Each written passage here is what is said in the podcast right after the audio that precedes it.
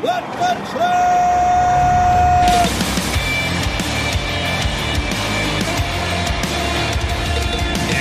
are listening to What the Truck. Welcome to the show. I'm Dooner, and that's Michael Vincent the Dude. Hey, welcome everybody. You got me with the uh, cowbell. I got myself. There's already gremlins in the system. Already summer, already are. Hey some in man, summer is here, dude. It is hot and humid out there in Freight Alley. Yeah, you know, it might feel better to be high up in the sky. It could Uh, be. we Could talk be. about drone delivery all of the time, don't we? Yeah, we absolutely well, do. What about hang glider delivery? Our buddy Matt McLelland over at, at Covenant, he jumped up in a hang glider, and let's see what he did. He cut this promo. Hey, I want to give a quick plug to Freight Waves and the upcoming Future Freight Conference in November, right here in, do my Vanna White here, Chattanooga, Tennessee. I'm on top of Lookout Mountain flying my hang glider right now. One of my favorite things to do. I'm a Lookout Mountain or a Chattanooga resident. And if you come to Future of Freight, which you need to for all kinds of reasons, from incredible keynotes to great events to fantastic sessions, um, you need to come and stay a few days later or come a few days early. I know several friends of mine in the industry that do not live here that are bringing four, five, six members of their company to kind of have little offsite meetings at different places around town. Um, in one case before the conference, in another case afterwards. But it is a great place to network. And, and as far as I'm concerned, a premier place to have a conference. Chicago's great, but come on, it's Chattanooga. This is the next big freight town. Come on. You guys know it. It's going to happen. Chattanooga's where it's at. Freight Waves, Future of Freight. 2021 November, I think it's like 6, 7, 8, 8, 9, 10. Look it up on the website. Um, obviously, my hands are a little full right now. I can't pull it up and look at it. Future Freight 2021, Craig Fuller and his team have done a great job putting together a great plan. Be there. It was late yesterday, man. He was delivering my pizza. Uh, what a wild man! So he, I- I guess he's an avid hang glider, and over the weekend he just decided, you know, to do his normal hang gliding. But Yeah. well, up there, Yeah. he cut an impromptu. Like I am scared to death of hang gliding. So first of all, like I think I would be like, I don't even know if I could take my hand off that uh, that handlebar you hold there. Yeah, I mean that's uh yeah. So the, the question, so does he? Is, was he hang gliding and he just normally has a camera and he was like bored? So well, I got like 15 minutes to kill. Let's do this. Yeah, I think I think that's pretty much what was going on there. Um, amazing stuff. About that. As you mentioned, you mentioned uh, F three coming up, big big in person events. We're so excited to have you all back together. Actually, last week I got to fly again for the first time, not on a hang glider, an actual airplane. So I'm looking forward to getting you all down here to CHA. That's Chattanooga, November. Uh, what is it? Eighth to tenth? Yeah, Yeah, yeah. F three. eight. That's when it starts. F three. The uh the uh Bonnaroo of freight. The Bonnaroo Fair. It's going to be a huge festival. It's going to be multiple days. We have bands playing there. You can meet everybody you see here on TV, everybody, our journalists, plus everybody in the industry. It is going to be massive. But hey, you know what? Hang gliding, pretty cool, but not an Olympic sport. Which is a shame. It really should be. Yeah.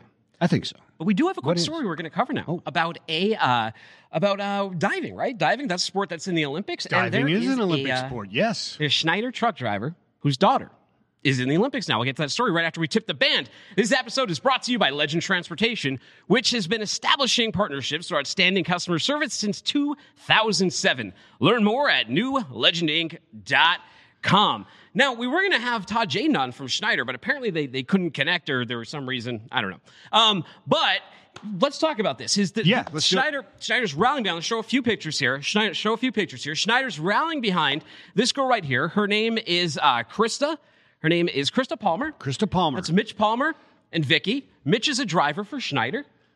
His daughter, she's been trying to qualify for the Olympics for a while, but actually not for too long. I found out that she she's 29 now. She only started driving when she was 20. Right? So this isn't something she's, doing she's only she been, she started diving at 20? Yeah, That's she did like gymnastics late beforehand. life, she right? did gymnastics Yeah. beforehand, pivoted to the diving game. She's in the Olympics. Right. They've had their first event with her. Uh, it was a synchronized diving. It Right. happened, I believe, yesterday or two days ago. a couple days ago, yeah. I don't believe she medaled in that event, but they still have, what, three more sessions coming up. So you'll be able to catch her Friday, July 30th at 1 a.m. Central Time. Uh, she's also Saturday, July 31st, and Sunday, they'll be doing uh, the different springboard events, the three meter springboard event. But really cool story. And Schneider is getting behind them. As you see there, they put those big uh, banners and posters out. Uh, they've been sharing real time results with friends and family and their colleagues over there. Yeah. Yeah, And- really getting behind him. We we caught up with this at, during the Olympic trials, right? Is when we we got wind of this. Yes, we did. Yeah, and they were showing the life behind her parents. Her parents actually team. Well, they're not team drivers, but she travels with him, right? Yeah, how I, I got to tell you something though. I got to tell, you, and they actually, you know, what's pretty cool too. Through these preliminaries and through all of her events, uh, Schneider has been routing Mitch and and uh, and his truck to where her events would be to make sure he had the right loads to bring there. So you can be a truck driver and have an Olympic daughter as well. Pretty amazing. However, I got to tell you, someone raised the bar pretty high on this one. Who's the in Alaska? Did you see that celebration? I did not see the actual celebration. So Lydia Jacoby, she Yeah. she's uh, her Alaskan hometown erupted. She's the first Alaskan, I believe, to win an Olympic gold, and Yeah. they went wild. She won it in swimming. They were going crazy. So Team Schneider, if you get the gold, you're gonna have to make a celebration video, and you're gonna have to send it to us. But hey, we wish you all the best. Yeah, absolutely. Go, go, Krysta. I hope she does well. I hope she does well. Hey, I gotta ask you something real quick too. So, Yeah, please. Anthony Pettit from Truck Park. We were talking about that previous episode. We were talking about these uh, the pizza delivery car, right? Oh, the recumbent bike type of thing. Yeah, the uh, REV one. Yeah, right. Yeah. So, you know, he said he said something really interesting to me, and it was that I still think it's decades away before people will be used to these. And um, my thought on that was, I feel like I'm already used to it. Like after seeing a video, like I'll see it going down the road, and and I wouldn't be shocked. It may be decades before people stop like laying down in front of it on the road and stuff like that to try and mess Yeah. with it. But I think I, I think people will be used to it real quick. I think uh, big, well, for a few reasons too. They're small. It doesn't look much bigger than a bicycle, Yeah, so it's yeah. not like it's intimidating. It's not like it's really that scary. It's not a semi truck coming down your neighborhood autonomously to deliver a pizza. Yeah, that would take that would take some time. And you know, humans with technology, it may seem like awesome and crazy, but once we get it, you know, once we get VR, once we go up to the self checkout uh, at Stop and Shop when I was in Boston, we had robots growing around the store. People take one look at it and they go, "Okay, this is uh, what it is now." Yeah, self checkout took nothing. Cell phones, psh, okay, got cell phones now. I'm into it. Yeah, I'm into it. I too. think pizza delivery robots could do really well here in Chattanooga. I think it could do really, really well for. Yeah, I, I think they would. I think Yeah. they really would. Although I it does rain. It does rain a lot here. Well, we got Tim Leonard now. He's CEO of CST Transportation. So let's bring him on. He wants to talk about uh, something like DataQ challenges or how to challenge DataQ. And he also apparently he built the data warehouse for the NSA and the CIA. So, all right, let's stay on his good side. Tim, how you doing today? Nah, I won't, I won't spy on you guys too much. well, Tim, introduce yourself to our audience here in case they, they may not be familiar. No, I appreciate it. Once again, guys, thanks for having me back again. Uh, it's always a pleasure to work with you guys. You're, you're such professionals, and quality of show was outstanding. So, again, my name's Tim Leonard. Um, I'm the uh, CEO of CST uh, Trucking out of uh, Hickory, North Carolina. Uh, we do a lot of different things, not only just within refrigeration, uh, do a lot of poultry, a lot of uh, produce, but also do a lot of analytics. Work a lot with Freight Waves on different programs. One of the programs that uh, we've done a lot of work on has been the DataQ uh, analytics program, um, which is uh, kind of a streamlined program not a lot of people know about.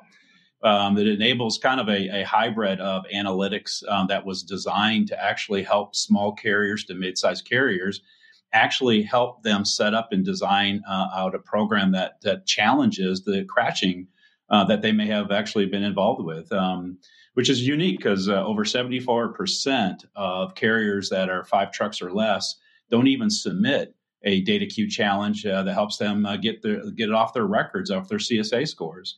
So it's a unique program. Um, we've been involved with it for about uh, about 18 to 19 months, and uh, I think it's starting to streamline a lot quicker and a lot faster. It's just it's not just built for the large carriers anymore. It's designed so that uh, small carriers, mid-sized carriers, can actually help with uh, reduce their insurance costs and actually uh, lower a little bit of uh, the safety of their CSA scores. So, Tim, talk about talk about how uh, someone would have to go about finding this information to even know to challenge prior to DataQ. Yeah. What was that process? Yeah, and that's like? great. Absolutely. So F- FMCSA has a great website that's out there. Um, you can actually go to uh, there about uh, the DQ process. If you type in fmcsa.dot.gov, do a search on data queue. It actually goes to a website area. You fill out, you know, kind of to an area about your DOT, MCO numbers, and you actually design out you know, uh, actually, it's got a great done. Uh, FMCSA did, has done a great job training people, illustrating people about how you do it. So, for example, there's eight categories of how to challenge a particular crash that's out there. There's only eight of them now. You know, there's other other ports about where you get hit in the side of the vehicles or, or different uh, situations. But FMCSA has done a great job so that if you're in the old days, you know, if you, as you guys well know, if you got in an accident, you know, in the vehicle, boy, you were hosed. I mean, you had no way of, you know, fighting this thing or challenging it. And, and you guys know better than I do that, you know, your insurance cost goes through the roof. So FMCSA has done a great job. They've designed a website that's out there. Um, again, it's all about what's called preventative determination program. So this program really lets you walks you through step by step about the eight categories. It enables you also to look at some great statistics. There's a thing around, you know, quarterly statistics that actually illustrates, you know, where the the most of the accidents are occurring, how to uh, prevent those, but more importantly, how do you collect the right sites of data, the the police reports, the video cameras, and then how do you go to submit this thing through the data, uh, DataQ portal? that lets you uh, challenge this thing um, consistently. And then a great scorecard that we put together that we're starting to go ahead and release. So you can put your data inside this scorecard to actually measure your success against everybody else.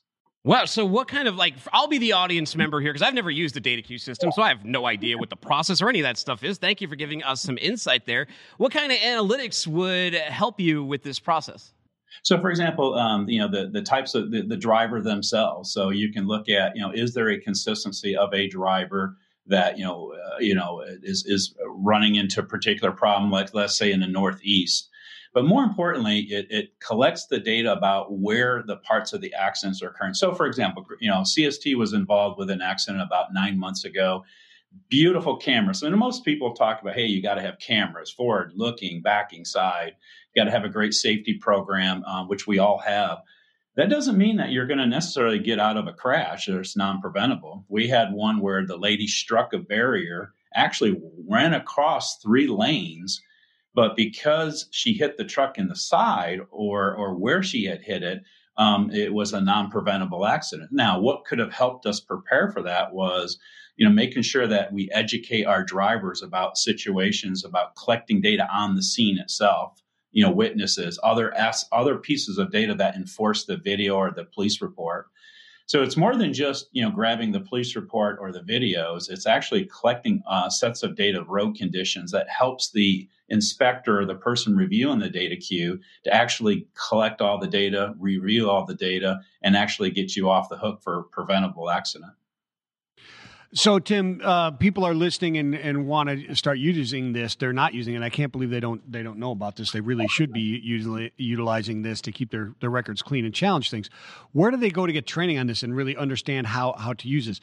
For right. where do they go to get the alerts that they should challenge, and then how do they get the training to actually have the right information? Right. What information do they need to challenge?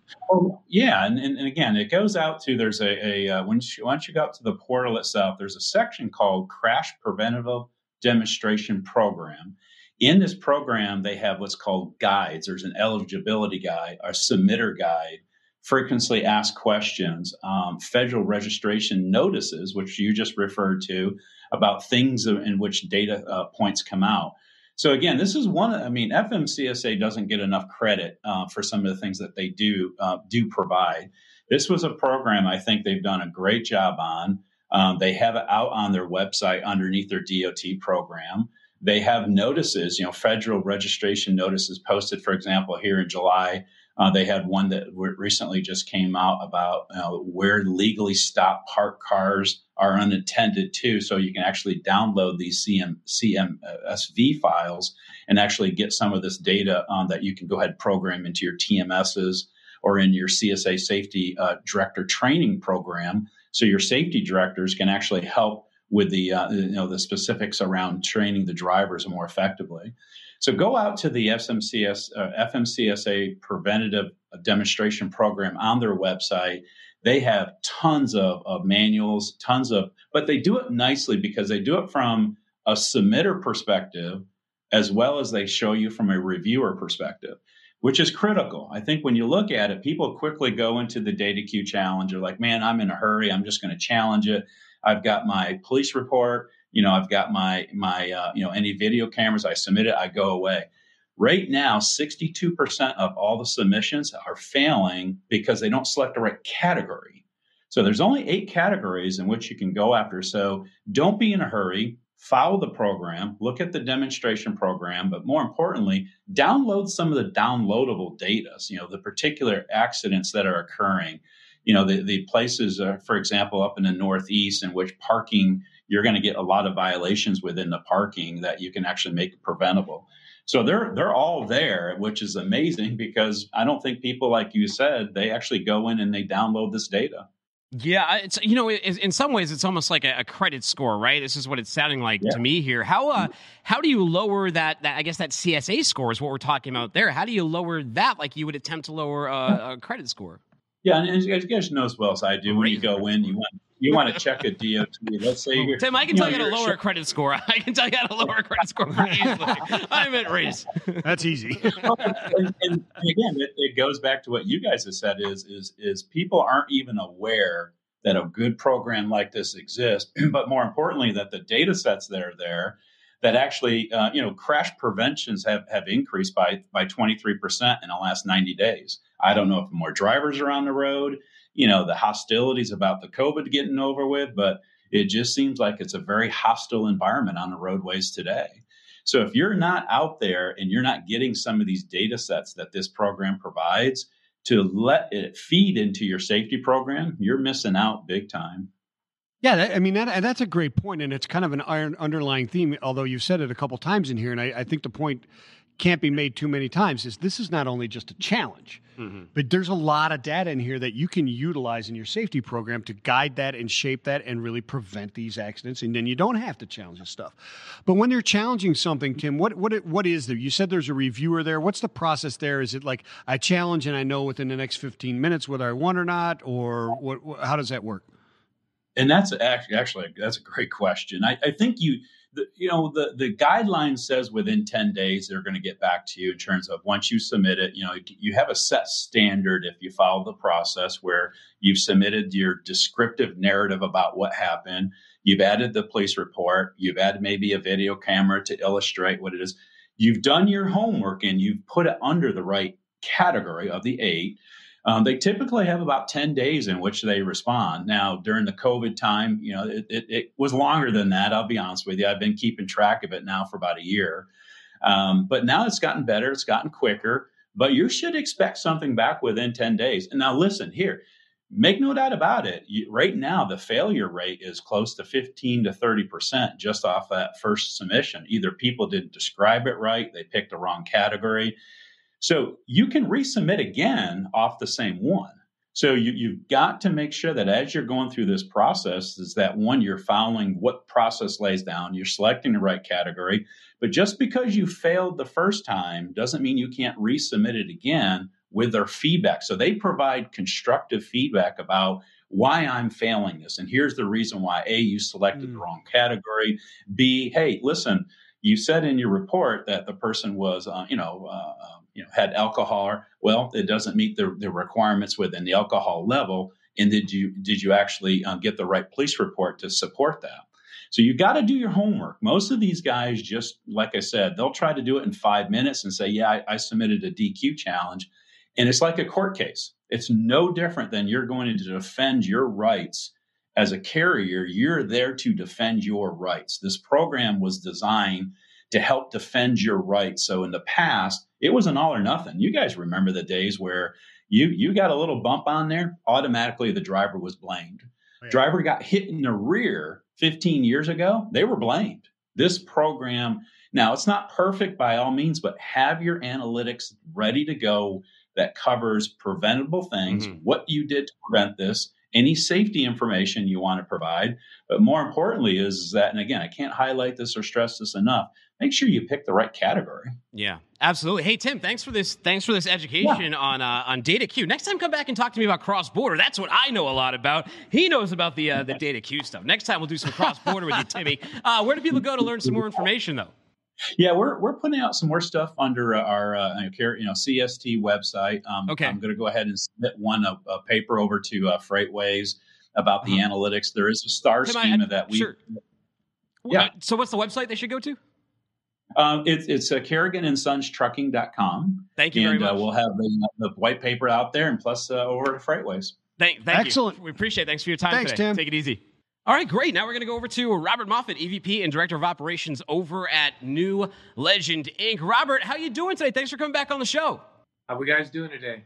Yeah, I- well, we, we don't want to date you. You know, we don't want to carbon date you, but we know that you've been around for maybe 30, you know, 30 years or so in this business.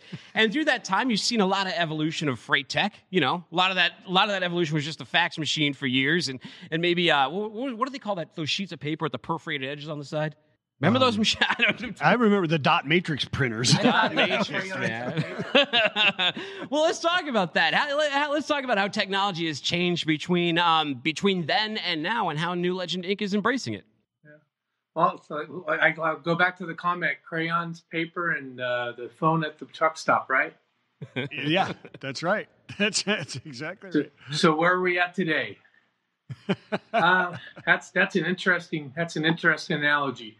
Um, today, I think we're still using crayons and paper and uh, phones, but I think we're using it in a technology world that allows us to put a lot of infrastructure into things that we're doing inside the office, outside the office, and into the truck, and it, it basically goes all the way back to the customer. So with all those infrastructures that are out there, everybody has to interface, and everybody's got a solution for everything, right? So Yeah, you've got to be able to match that stuff up. And with the interface pieces that are out there, you've got to be able to harness the right type of technology so that you can communicate that piece. I think that's where we're at today.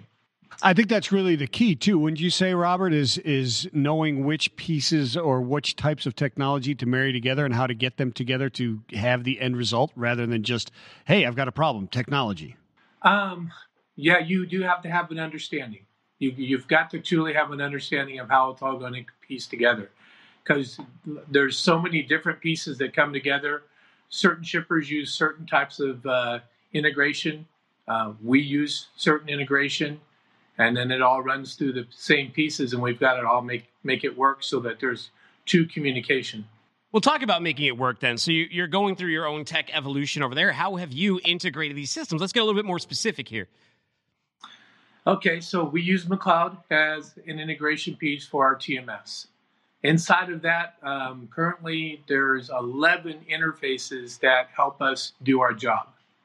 Um, each one of those are um, from other corporations that have worked into McLeod that allow us to do our stuff, which is the EDI piece, the fuel piece, um, we'll- call it breakthrough fuels another piece that we use for the accounting piece. We have to go back out to different banks that we have to th- use through um, our accounting department that has to have three different strands because each one of them has a different way of working.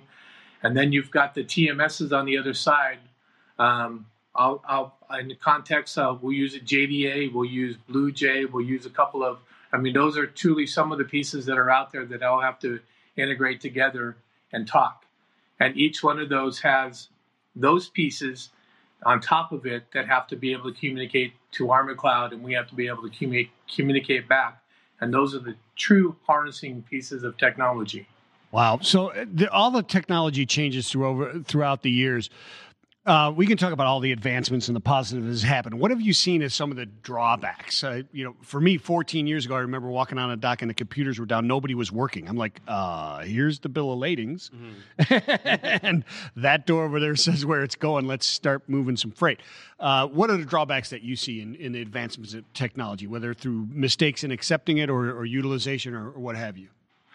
Um, I think in the utilization of um, where we're at today, I think it really manages the analytics piece of time management and uh, man hours that take to do the job uh, from the standpoint of um, it's getting onto the truck. So I think the shippers are using that the, those pieces to make sure that they're managing their labor time that's in their warehouses and then putting it back on our truck, and then the, setting the expectation for the, our drivers to deliver the product to the stores. So hopefully that that chain is getting smaller.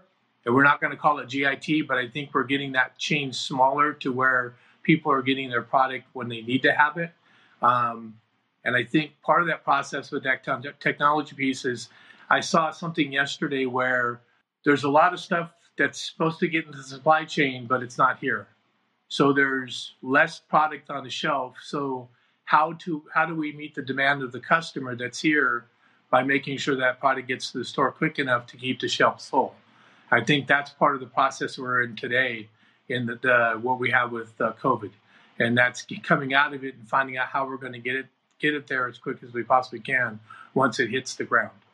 Freight tech, rapidly changing landscape. Companies come and go, they merge, big deals, big investment deals, all these kind of things. So, how does someone like you, where you're sitting, how do you determine which tech is right for New Legend? So, some of the stuff that we use, we have to use because the customer uses it. So, we have to be able to brand our stuff and make it talk to each other. I mean, there's so many different pieces that are out there that, you know, the scripts that are written inside the system to make things work like it's supposed to.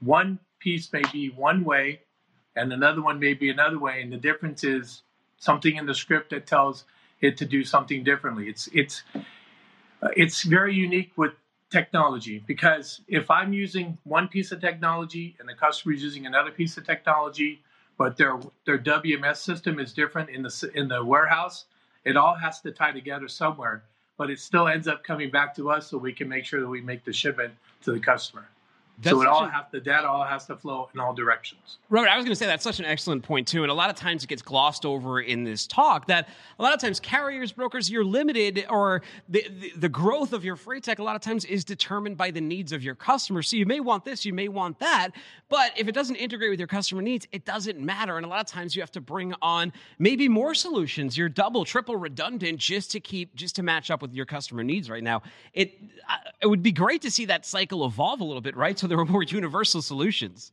Um, I just don't think that you're going to find one solution that's yeah. going to be able to make everything work because that would be a monopoly. well, yeah, that's a that's a solid point, point. but it, it, just goes to show you know it, bringing on the wrong te- tech can actually uh, be uh, an adverse uh, reaction. You could have adverse sure. in, impacts into your into your company. Obviously, to to your point, like a really so, bad hire, like a yeah, like a, like really, really bad, bad hire. executive hire. Yeah, exactly, exactly. So you've got to study and know exactly what's there, but also stay on a, on the forefront before you get left behind. But so where where is tech going, uh, Robert? Where do you see this going? How do you, how do we get this integration? Is it more and more in the integration models that maybe aren't a monopoly? I mean, wh- where do you see this heading? So I'm not really sure where it's going to head in the next five years because I really don't think there's a total solution that's out there. But I'm sure that once everybody understands where they're going, um, that there's probably going to be multiple people coming in with the same product and saying this is what they can do, and everybody's going to pick the best solution. I think that's probably where we're at. Um, I would say that from a standpoint of the technology piece that we're all trying to get to, it, we'd like to make it seamless, but everybody has their challenges, and that's where technology really comes in, where we're going to have um, some changes in the future, but I'm not really. I mean, I'm on the cusp of some of the things because we hear about them, but then you find out that they're not going to move forward with that, and then they go back because it didn't work like it was prescribed. So you've got the people that come up and say this is going to work, going to work, going to work. They've put four or five years of uh, uh, data analytics into it, tried to make it work, and when it comes down to it, it doesn't integrate enough with everybody, so it's feasible for everybody to use it. Hey, Robert, thank you so much for joining us on the show today. We really appreciate it, and we look forward to the next time we'll be seeing you. Okay, I appreciate it. Thanks, take, guys. Take it easy. Thanks, Robert. Again, we'd like to thank Robert and our friends at Legend Transportation for sponsoring today's episode. Legend partners with strategic customers while providing seamless solutions for its drivers and is West Regional's premier freight transportation company. Learn more at, tell them, dude. Hey, go to newlegendinc.com right after the show. All right. May the Rich Schwartz be with you. He's the VP of Engineering and Corporate Optimization over at Estes Express Line. I couldn't wait for him to come on just to uh, bring up that Spaceballs reference. so, awesome. so, now, Rich, this is going to be a good one because you and Michael Vincent have actually, you and the dude have actually walked some of the same pathways. The we same, may have pounded the same docks. Yeah, tell man. me about that. Yeah, so, so, roadway 93 through 99. I was roadway 88 through uh, 99 my, myself. Uh, little district 14, 15 myself. I don't know where you were at. Oh, we might have been the same neighborhood. I was uh, Minneapolis, District 15. Yeah, there you go. yeah. I was yeah, I was uh, Toledo and then over into into Akron and in Pennsylvania. So So both of you guys have this amazing LTL experience, right? You, you, ton of experience, and you all know that one of the biggest problems at LTL. And you were telling me this story about how you used to do L, inventory tracking, and it was, it was this really like rudimentary system, right? It was like the most basic of Excel inventory trackers, where like it was almost binary. Like there's there's you know you add or, or subtract uh, each time a, a dolly comes in, right? Yeah, yeah, that's exactly right. Well, Yard- you- you're yeah. trying to solve this huge issue that's been in LTL for a long time, and you partnered up with Spireon to do it. So tell us about what this is and how it's going to help LTL and equipment tracking and all that. Tell us about the partnership. Yeah, you bet. Well, it's been an ongoing uh, discussion for probably the last two years. I remember when they first came in and presented to us. Uh, you look at trailer tracking and go, "Well, that's a that's a truckload solution. That that doesn't fit into the LTL space, right?" Uh, but hey, I reflect back my old roadway days. Uh, one of my first jobs was putting all the trailers on the clipboard and walking the yard and checking them all off, and doing the uh, asset inventory. But uh, you know, we've talked with Spireon for a couple years, and they really um, they're a good partner for us. They stayed patient. I've challenged them to find ROI in the LTL space, and, and the more we discussed it, the more the opportunities started to rise in our operations. From a yard check, uh, you talk about trailer detention sitting at your customers, uh, drivers coming in and can't find their trailers in the yard, drivers going to the BNSF and can't find a trailer in the rail yard, or, or drivers going to a large FC that has 300 trailers and they're, and they're driving around for 45 minutes. So in our business, minutes minutes matter. At our at our size, we have a lot of drivers in the network. So this allows us to bring this technology and really enhance some of the tools we already have in place. It just makes them better. Yeah, it, it, it really does. It's amazing the different things that were done. The the problem that this is solving is is so huge. You mentioned with the clipboard, and I imagine in Minneapolis you learned really quickly how to hit that that latch on the back of a trailer to listen for the echo. That, that was the trick tuner. Yeah. In the winter, to go out there and hit that latch just at the right angle and listen for the echo to see if it was empty or not. So you didn't have to ah. open up all those thousands of doors out there. tuning for. Yeah, it's exactly like a, like a tuning for you. Listen for that right pitch, whether it was a right. pup or, or, or 48. exactly. That's exactly it. But this goes beyond just. Um, it goes beyond just that that knowing what assets you have in your pool and what is what is there, right? I mean, this goes to this goes to my uh, to to maintenance and to, to, to asset utilization and distribution throughout the networks, et cetera. Can you talk to some of those problems that that exist in LTL for the the truckload people out there that don't understand uh, this type of thing?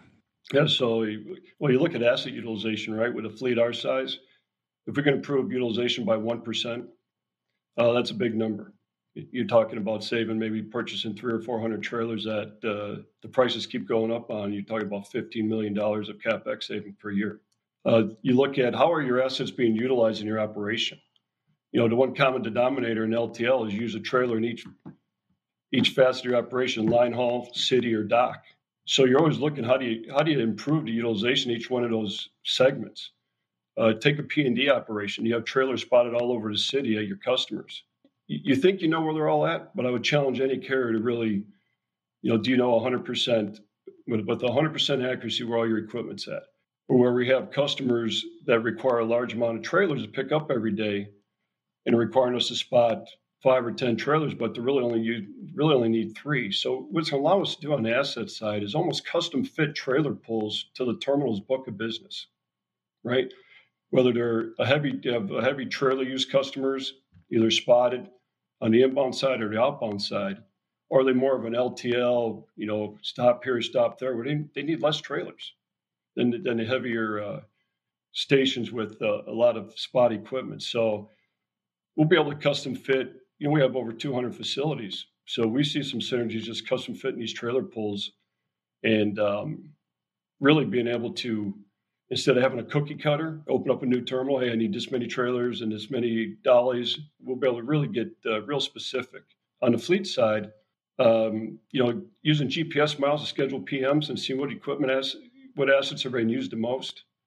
You know, it's pretty valuable for our folks. Uh, you know, this FL Flex device that we're putting on the trailers, it's it's a it's like a hub. It's very modular, so we can plug sensors in in the future.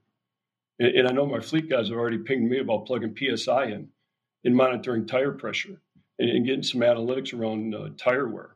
Wow. So, So when we- you mention the see- sensors, when you mention the sensors here, uh, what what are they, and what are the different things that they can they can track? And you just talked about how they're expanding into other things, but what are the what do the sensors look like? And um, yeah, give us some insight. Yeah, so we're putting on the uh, two types right now. We have a container pole, which we're putting solar uh, sensors on. It's called the Solar Flex.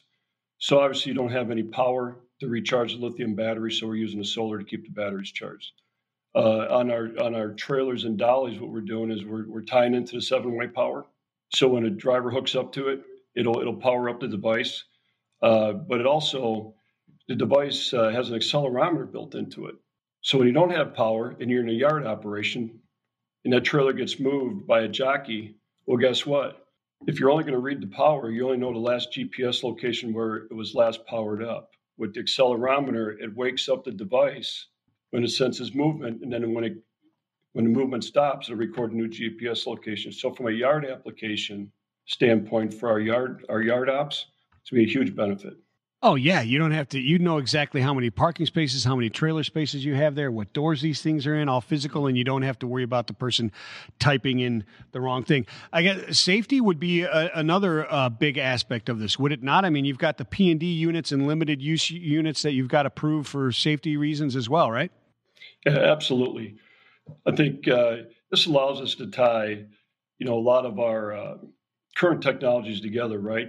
Bringing the fleet, the ops, the safety side, um, you know, the annual recertifications we need to have done on our equipment. Uh, it allows us to look at uh, demand in different markets and be able to move trailers proactively across the country. Right now, we're able to. We're also able to establish some capacity, trailer capacity in our yards. So as we start approaching capacity, we can start getting alerts saying, "Hey, you have this many trailers in this geofence, when you hit this certain amount, you know, we need to take some action because we might be in gridlock in the next week or so. So you started this partnership a little over a month ago, right? So you not a long time to collect data or see it out in the wild, but a little bit of time. So so far, what have the what's the uh, reception been to it? What's the response been internally and externally?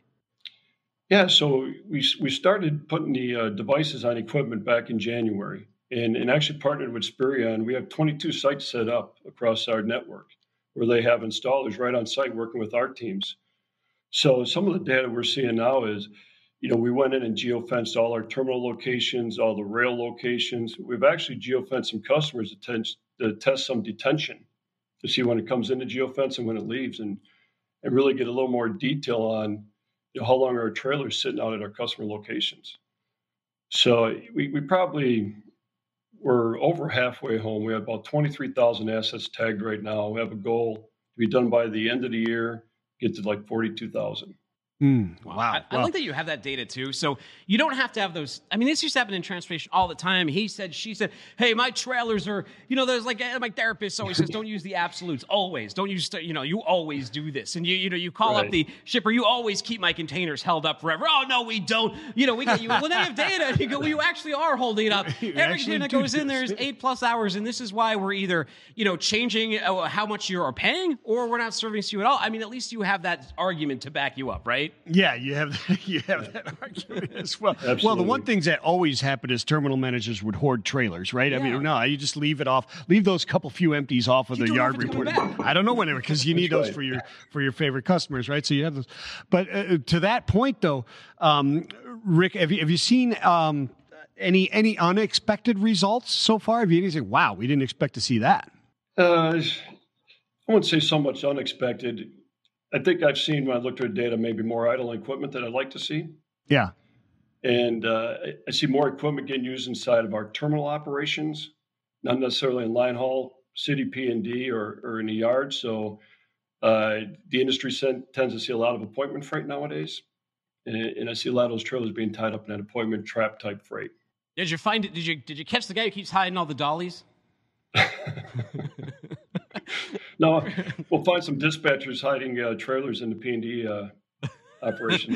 though. Oh, Like, yeah. You're glad you're not alive during that era, man. You get you would have got. I'd have got busted. Well, it was easier to play the games back then, right? It was a lot, e- a lot Right. easier. Look, LTL, a lot of moving parts, a lot of, you know, you talk about the supply chain itself. They say on average 16 different intermediaries have to touch something, but then you bring in LTL where Yeah. you're talking about all these different moving parts that are not just equipment, not just your own freight and other shippers' freight and going to different consoles and moving to different. It's it's a tough. So visibility there, highly, highly important. This is really, really cool. How do people, where do people go to learn more information about it? Well, uh, obviously, uh, Spireon's been a great partner for us, and and they have a lot of solutions out there. Um, we're going to continue to deploy our technology and, and, look at additional technology that allows us to keep moving forward, improve the quality of our product, and, and give our folks tools they can use that are that are good for them every day to be more effective. Excellent. Hey, thanks for joining us. Go check out uh, Estes Express Lines and Spirion. Good times. So we have uh, dipped our toe in the water of this multiple times. We've taught, we touched base with Bill Driegert on it. We talked about it a week or two ago on the show, and it was the big partnership, right? With yeah. BlueGrace, Uber Freight, another LTL segment coming at you right now. I hope you like LTL because we got Andy Berke. He is the Senior Director of Sales over at BlueGrace Logistics today. And he's going to share some insight into that partnership. And uh, hey, man, dig the background. Thanks, guys. I'm glad to be here and happy to continue the conversation about LTL. Well, and you know, hey, you're, you're overloading today. You're coming into uh, at least half friendly territory because half of this desk is a vegetarian over here, and I, have heard you're a vegan as well. So I'm going to give you a little cowbell. You know? Let's get into this, man. Tell us a little bit about BlueGrace expertise in the LTL marketplace and how it led to this deal with Uber Freight. Well, you know, we, we started out really with our roots in LTL, and over 12 years, we've, we've been a market leader, um, really driving innovation uh, with BlueShip, which is our proprietary native tech that runs, you know, rating, customer interfaces, um, you know, and, and provides uh, all of the transparency uh, to both carriers and customers. Um, I think, think that, you know, we, we were running a, a play that wanted to kind of replace the old technology, the old infrastructure that had no transparency and no, no scalability in the market uh, for LTL uh, for shippers. And it appear, apparently Uber was doing something similar. So it was a natural fit. And it really worked for them to avoid taking the bruises um, and the time that it takes to get up the learning curve in what re- you guys know is a completely different market than truckload. So where they have all the connections and uh, the the processes for for truckload, we have those down and you know have evolved those over 12 years on the LTL side. So Andy, hey, welcome to welcome to the show. Thanks, thanks for being on, my friend. Uh, let, let's talk about the the selection and what what are the benefits. Really, what is Uber getting out of this by by having uh, uh, uh BlueGrace? They they they could go and pick from a, a number of different intermediaries in the LTL and TMSs, et cetera. But BlueGrace is the exclusive partner in this. Why did they select you guys? What's the benefit to them for gumming with with BlueGrace? Yeah, so so um, there are you know only so many companies that can stand up to Uber's requirements and serve customers of all size. Obviously, you have to be a top performing organization to be in the ball game. Uh, we self-servicing capabilities were important, reporting, data, analytics, open connectivity, and the expertise and availability to meet clients of all sizes with um, whatever uh, interfaces they need. And we, have got really the uh, you know a, a wide variety of options for them. Yeah, we were talking to Bill Driegert about this on uh, on Monday, right? Yeah. And I was yeah. comparing it to a basketball team and, and how Uber is starting to make all these moves all of a sudden. And it actually it reminded me of the Celtics when they when they lost out on drafting uh, LeBron, right? They had a they did that big trade for Kevin Durant, and then very slowly, oh, they're putting all these different pieces together. Yeah. And we're seeing Uber Freight assemble that. Now you're part of the team, but where does Uber Freight fit for BlueGrace? Like, why was it important for you to have this partnership, and how does it enhance what you do? Well, I, I think it was kind of a, a natural because our technology and our our uh, ramp to innovate that technology and stay on the forefront uh, is is very a parallel path in what what Uber was taking. And so as we started talking, uh, it seemed like a you know a, a real easy plug-in uh, because all of the resources that they have, they didn't need to hire. They didn't need to build. Uh, there was a lot that that they could skip over and go right to market with a best in class uh, offering. And so, uh, the more we talked, the more we liked each other, and it it really made sense to you know to put our toe in the water. And the initial testing went really well, and and now we're ready to really roll out. That's excellent. So, Andy, outside of the tech. What is uh, what are the other advantages for this partner partnership both ways? Yeah. So, um, I, although BlueGrace is really known for its tech um, and the ability to customize solutions for you know for shippers, um, there, there's really an army behind that, uh, right? So there, there's asset and non-asset experts from the industry. That's how. That's kind of our secret sauce of how we grew. It's really the people, uh, the the folks that that came into and became part of BlueGrace and contribute. Um, what we've developed is a very unique supply chain engineering approach. It's a consulting approach where uh, you know companies hire us; they just don't pay us. And so we we engage with them, we analyze their footprint, figure out everything that they're doing, and and, and with our experience of hundreds of other you know supply chains, we're, we're able to really bring that experience to bear. And when uh, when they implement, um, that's when they get to realize the savings, and they don't have to worry about investing in a TMS that they're only going to use you know 10 30% of they're not going to have to hire the people and that are specialized in it and try to get their data in it and try to keep up and iterate every two or three years as the market uh, drives and, and, and, changes. So we do all that for them. Um, our expertise go, coming from LTL, we expanded um, into truckload, where now we, we have a market leading uh, offering there. And that led right into managed logistics, where we have hundreds of customers that uh, ask us to uh, handle all of their logistics uh, requ- requirements and services.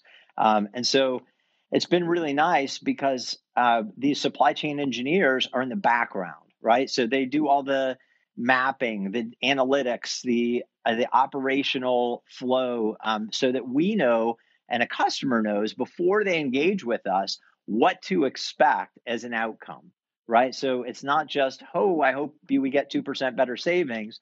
Um, it's really something where their, you know, CEOs, their executive suite can make better business decisions based on the data that we drive because it's their KPIs. It's their um, their numbers that they're, we're trying to dig out for them and help them to improve. So every industry is a little bit different.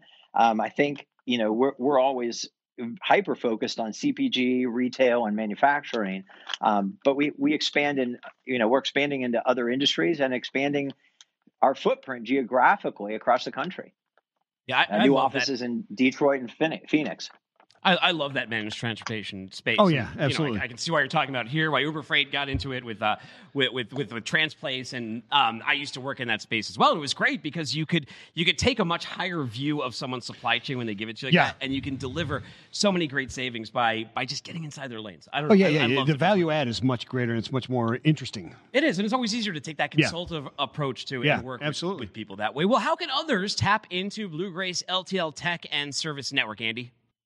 Well, you know, it really starts from top down, right? So when the leadership of a company has an interest in really uh, getting a sense of what's out there, what their competitors are doing, how they can be a market leader on a, from a supply chain front, then they can engage with us. Um, we we you know do an analysis, and really it's it's something that using their data, we'll put it into our model uh, with you know all the experience we have. We'll give them great feedback, and and then they can get an understanding of if we're able to help them. And probably 80% of the time we're able to find distinct advantages. The way that they can engage is uh, go to mybluegrace.com um, there's a couple different ways that you can connect through the site with us.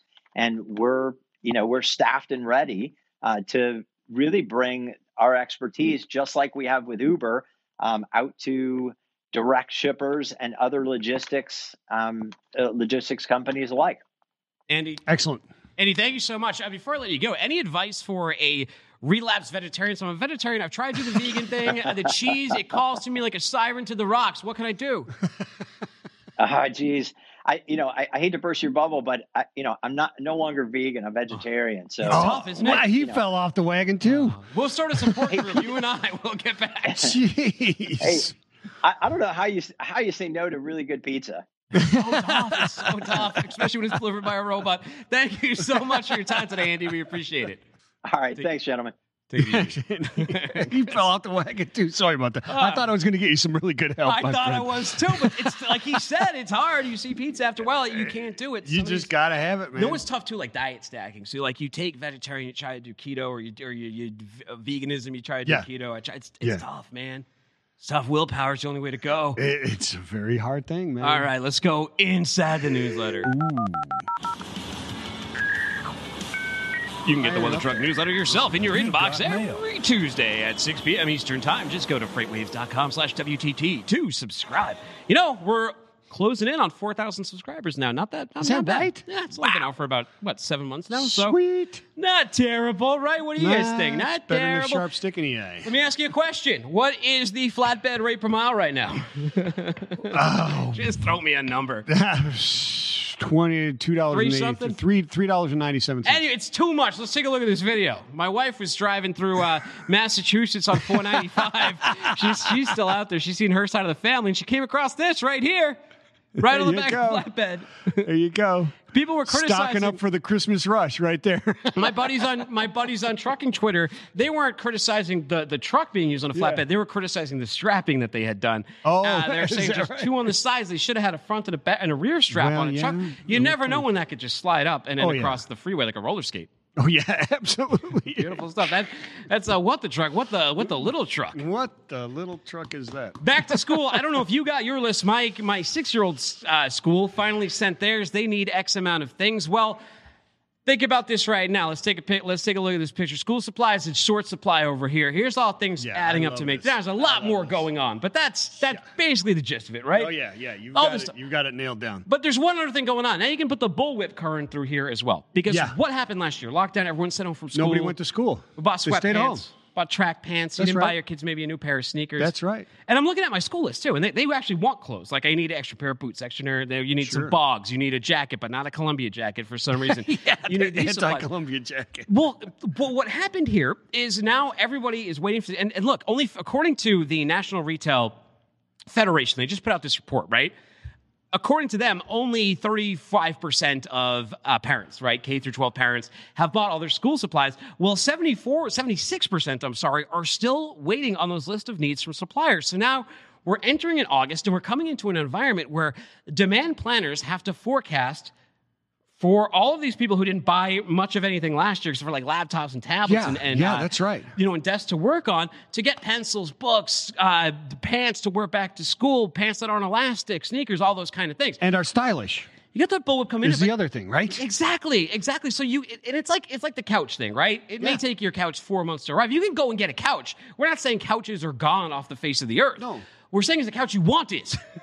Yeah, it, it, that's exactly right. So you can't you can't order pants for your kids going to school this year, and then they, they show up in the spring. They're not cool anymore. But we always go visibility, visibility planning, Right. demand planning, forecasting will fix everything. But how? How? Like for example, in fashion, Well- how can it fix exactly what all these students are going to want when they come back? You could in, you can go back in time, you could input this data, but how do you know in advance? And here's the problem: there's tons of inventory sitting around, taking up warehouses with SKUs that will not move and will not sell.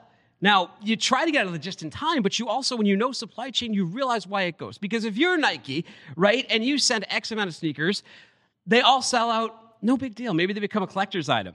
You don't send, you know, you send too many, then that's a problem. Yeah, exactly. I mean, people. There's much more. What al- almost ten percent increase in spending this year for school supplies and stuff. Something like Record that? spending. Record spending this year. It's like fifty nine. It, it's a lot. Eight almost a 900 850 bucks or something like that. Yeah, there's in the student. average family. The average family was going to spend uh, eight hundred and eight, the average family this year will be spending eight hundred and forty eight dollars and ninety. Oh, okay, so predict what are they spending That's that on? 59 right? more than last year. That is that is in total. That's uh, 3.3 billion dollars more than last year. And last year, remember, you had to buy a lot of computers and everything as well. The numbers are even bigger when you go back two years. Yeah, um, yeah. It's uh, and so you've got all these suppliers and vendors trying to figure out exactly what is that increase going to be. Yeah. Right, Uh, that is what you're saying. Laptops and computers went through. Probably not going to be those, but could be. And what I'm also saying is when you get your list of school supplies, make sure you're one of the first in lines over at your Walmart, Target, wherever you go. You're also saying 76 percent of the K through 12s haven't gotten their got- yet. that's what I'm saying. They haven't gotten yet. Sales are going to be way up. Here's my demand planning for you, the consumer, you, the parent. Get out there and get your stuff as soon as you know what you need, right? yeah, Yeah. What else can you do? I mean, if you're a demand planner, how do you solve that with with, with some You, software? you, you don't. I, I don't know. Some Uh, aspects of it you can. some aspects of it you can. I, I guess that's why there's experts out there and, and, and alliances and federations that track all these trends and so Yeah. Well, hey, you know what? You know what? Uh, gas prices, they've been expensive. You don't like paying for them. They have. Some I don't like paying for them. No, Have been added gas. I want to go electric. I want to go electric soon. But one of the most annoying things are the ads that play when you are pumping your gas, right? Yeah, no doubt about it. Absolutely. So I came across this Reddit post right here, and this Redditor says that um, at the gas pump, someone had done a nice enough job of telling you the, the hack, the button you can press on the gas pump Yeah. to silence it. So my buddy Aaron Dunn, who's with uh, Trucking for Millennials podcast, he works at PDQ America. He actually went out in the field and gave it a try. Let's take a look. Boom! Sweet. Silent, sweet silence. I love it. I'm a huge fan of it. What, what That's do you, awesome. How do you feel about these ads, by the way? Do you think so? Like, there was some person on Reddit, they had this dystopian thing where they're like, yeah, every five gallons, you're going to have to, you know, it's like a YouTube video. You got to Oh. skip, you got to skip ad. You think maybe gas stations could sell like gas plus and you get like the no ad version? But if you go with the ads, maybe it's, I don't know, cheaper, but you got to skip that ad every Or, or, or maybe like there's certain download for music downloads where you earn coins, virtual coins for looking at the ads, right? So you Yeah. earn gas credits for watching the actual watching the ads. well, it's better than nothing, right? It's better than nothing. I just wish they could somehow, if I use my phone to pay, like Apple Pay or something, Yeah. then they could tailor the ads to what I normally look up. Yeah, uh, someone brought up someone also in the Reddit comments. They That'd brought up an argument that um that can be dangerous as well. They're they're not in the Sure. best area. They go to fill their gas at night. It limits their their ability to hear their surroundings and what's going on around them. I don't know. Yeah. What do you guys feel? Sound off. Sound, comment. Tell us what you feel about gas station ads. All right, All right. we'll leave you with this one. Okay. And actually, this happened over in Braintree, not too far where I'm from. So let's take a look at this picture here. How do you think that happened? Uh, somebody We're looking at it as a truck Well, that- I think the Yankee fan was being chased by some uh, Red Sox. Yeah, well. Commonwealth Utilities truck over here it goes into this newly renovated house over on River Street in Braintree, Massachusetts. Rolling down street crashes right through that front panel there. Wow. Um, neighbor doesn't hear it. That like the, the, the, that family's not home, thankfully. Neighbor hears it, runs over. He's like, "Oh my gosh, what happened?" You know, he opens the door of the truck and looks inside. You know who's sitting there? No. Two chocolate labs and no driver. No driver. And no driver. He said you could only surmise that the two dogs were in the front. Maybe maybe something got released. They went for a ride. That's probably the best you can come up with. But is it? What if? What if? The truck crashes, right? Yeah. He's a driver. He's got two dogs. The truck crashes. He jumps out and takes He off. jumps out. You know, no one's home in the house. He runs through the house. He goes out through the other door when nobody's looking, That and he blames it on the dogs. That's immediately what came to my mind. Is this guy just set the whole thing up? I, well, in some right? Yeah. Because where's that driver afterwards? No, it's perfect. That's the plot hole. That's the missing plot hole in this story, and that's what the neighbor didn't. Uh, Glenn Fillmore. That's what he didn't understand when he was talking to the Patriot Ledger. But maybe now that he's some, had some more time to process this, he, he gets it. Yeah, I think he might get it. He might get it. he might get it. I That's mean, my theory. I'm it's like to it. Tommy Boy running out. Bees, bees, run for your life. We should become like true crime podcast investigators, and we should head down to Braintree and get to the bottom of this story of we how should. these. Cho- also, I, I don't like the idea if the chocolate labs didn't do anything. I don't like the idea of them taking the fall for this. Well, yeah. I mean, they can't. What are they going to revoke their CDLs? Come on, those dogs are not. This was not preventable. Not, not for preventable. Hey, NASA! NASA's back on Friday. We're talking about those big, giant crawlers. It's going to be awesome show, plus plenty of other guests. Find me on Twitter at Timothy Dooner. That's D O O N E R. Find him at Vincent the Dude. Find this show wherever you listen to podcasts. Look up What the Truck. Download the FreightWaves TV app and watch out faces. Stick around for more FreightWaves TV. Tell them how to be. Hey, peace and love, everybody. Spread it everywhere.